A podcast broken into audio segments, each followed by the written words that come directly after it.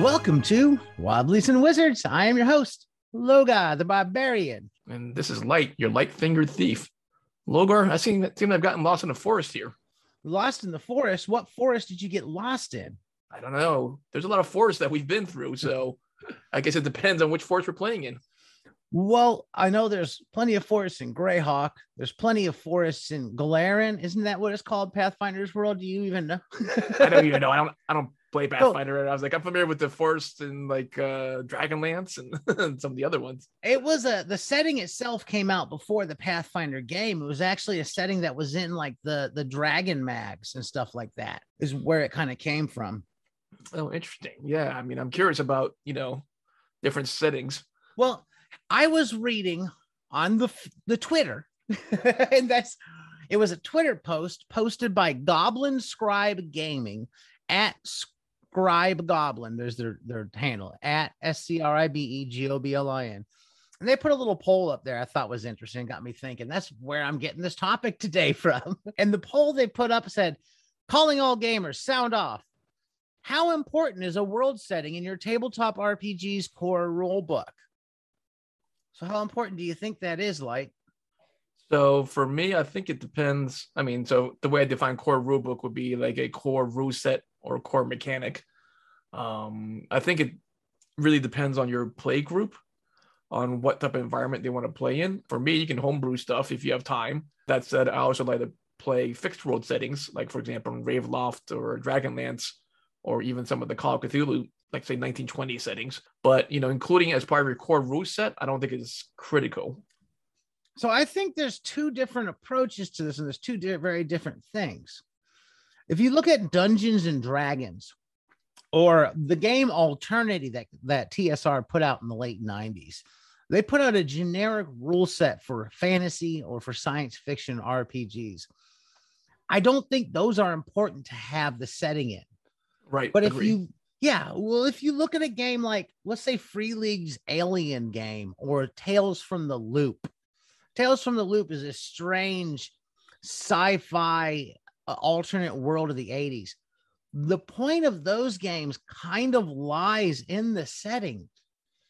So I think that while there are a lot of games that I think it's important to have that because it's kind of the selling point of the game, there's also games I prefer not to have setting information. So for Tales from the Loop and Alien, you know, those are specific world settings, like you said. So I I don't, you know, I differentiate that, like you said, versus like a core core rule book mechanic.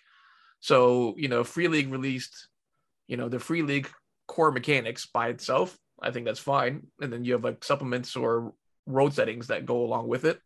I think that's fine. So I would agree with you that for any base setting or base core mechanic rule book, you don't need a setting because for like D and D or Castles of Crusades, I've never played those settings that went along with it. You know, even with Swords and Wizardry from Frog God games, right? We mix and match. a lot like Swords and Wizardry doesn't have a setting attached to it, but there is settings that are available for it. And those are, we're talking about a core book itself.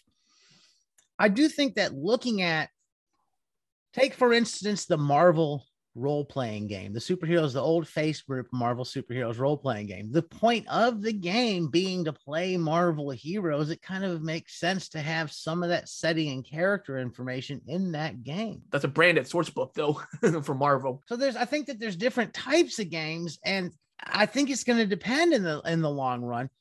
I don't like I'm not thrilled with the fact. So I just picked up the Pathfinder second edition book and I've I'm going to go into my Pathfinder talk now.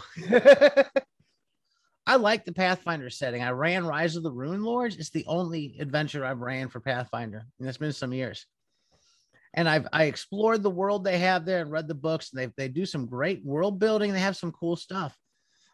In the original first edition Pathfinder book, there wasn't any of that setting information. All the setting information for what they were calling at the time the Inner Sea World or Golarion was in a in a separate book apparently the second edition though has a whole chapter kind of introducing it. They're calling it the lost omens age of lost omens now instead of that. They've kind of changed what they're calling it i think.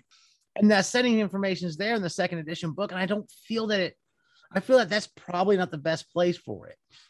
Like i i like that as a big generic system, but it seems that they've made a change or a shift over to presenting it as a system that's specifically for their world and kind of pushing that world there because that's their selling point. Does yeah. that make sense? Yeah, for something like that, you know, I, I'm not a big fan of that either. I wouldn't I wouldn't be using their setting necessarily. Um, if I had other worlds I wanted to play in using the Pathfinder room mechanic, let's say. I would use their setting depending on what it is because they have a lot of really fleshed out, big, popular adventure paths that are set around it. I think running one of those adventure paths, like, yeah, let's use Pathfinder. And that would make sense too. But there's also third party creators who create setting books as well and other things for Pathfinder first edition more so than second.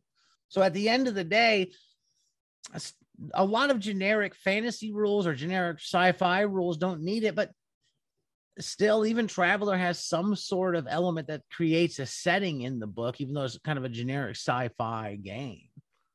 Yeah again i'm looking at it from like you know branded type of role-playing games you know like the star wars role-playing game is in the star wars universe and they use their own mechanic you know game mechanic there. I wouldn't use that game mechanic in other games or anything like that.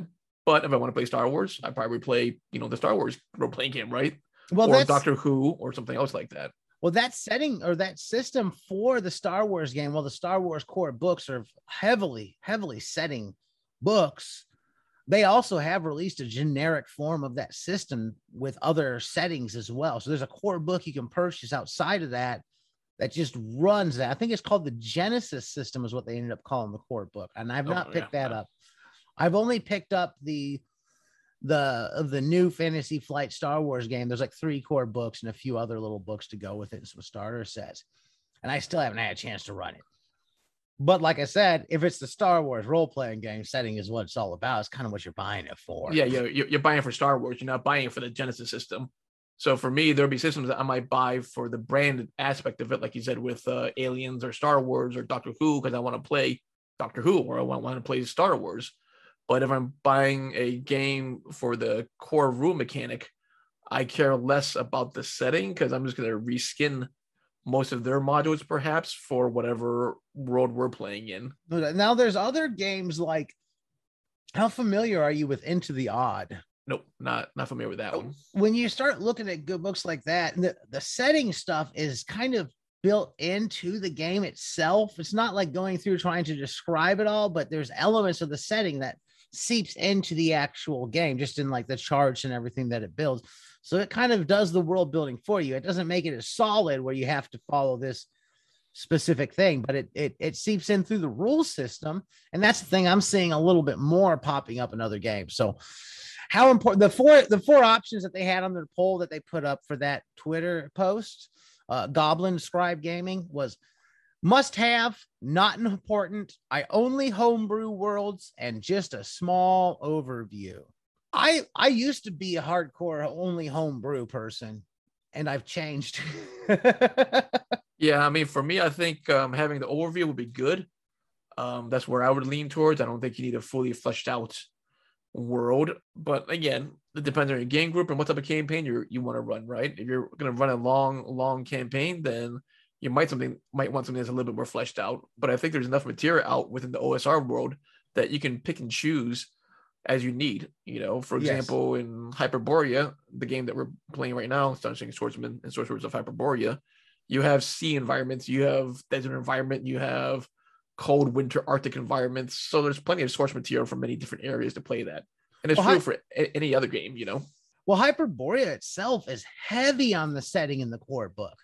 And that works for what you're playing there. It, it, it's it's going for that sword and sorcery style, that Conan feel, and that's an example of a book I think that works because the book itself is so heavy, specific, with, yeah, and your classes fit that specific setting in there. So here's an example I'm seeing where I feel that having the setting information is very important to the game itself and the core book, and was kind of what makes it. Is why I would play that instead of just picking up my old AD&D or the OSRIC book and going with the classic AD&D because it's the same game, the same rule system. Sure. But what makes it different is the setting, and that kind of is the selling point. So there, I think there are examples where the game eh, thrives because of the setting information. The other one I'd say is a big one that is Coriolis. It's Yep. a science fiction game from Free League. It's very different. It's like not as if the Western world had colonized, but it, it kind of leans into a, a Middle Eastern culture that has colonized the outer the stars Space. and outer Yep. space. And it's got a very unique flavor and feel and history to it. And that is kind of a selling point of the core book in the game is learning about this world. The rules aren't overly complicated in those free league games. So you're not making a giant book full of just rules, but the rules supplement or help you to be able to run a game in that setting. No, that's true. I guess from when I was looking at the setting, I was looking more from the um, environments. But you're right, there are stuff that are specific for classes and rules. Because I were like in Dragonlance, you know, they have very specific rules on magic users and clerics, for example, that are very unique to the uh, Dragonlance universe. So something like that creates a very unique setting there. We'll look back to AD and D. Uh, when we were first getting into all the different settings and all that, like the Dragonlance and the Greyhawk and the Forgotten Realms books that they put out, were kind of like D and D was that generic system, and then you have all these changes to it from Magic and everything else, like you were saying, that were in those books. They had a yellow spine. Dra- there was a yellow spined Greyhawk. There was a yellow spined Dragonlance one for AD and D. I think the Forgotten Realms was one of the black spined second edition ones, but I may be wrong. It may have been AD and D. I can't recall. The Forgotten Realms was first or second. Uh, I think that was second, but I think it was second edition. yeah, because I don't remember seeing it first. Now that's one thing we're gonna have to do sometime. Bringing up the Forgotten Realms and Greyhawk is we're gonna have to sit here and, and start going over some of the specific settings of D and D's past history that were so legendary and big through the 80s and 90s because there's some cool stuff there. Yeah, there is. I mean, it's supposed to be all interconnected via the Greyhawk universe or the Forgotten Realms. But again, you know, unless you're doing like a very long campaign where you're going to be, you know, building a stronghold and a dominion, you know, that has less impact to the overall big picture of the continent, let's say. Well, we're coming about on time. If you've enjoyed this program, please share it with your friends. Log on to whatever you're listening to it with and give us a positive review. You can find us on Facebook. Just search Wobblies and Wizards. Give us a like and a follow. We're online at wobbliesandwizards.com is our blog. You can find me on the Twitter at Logar Hail Crom and keep those dice rolling. Keep them rolling no matter what game you're Captain may be playing.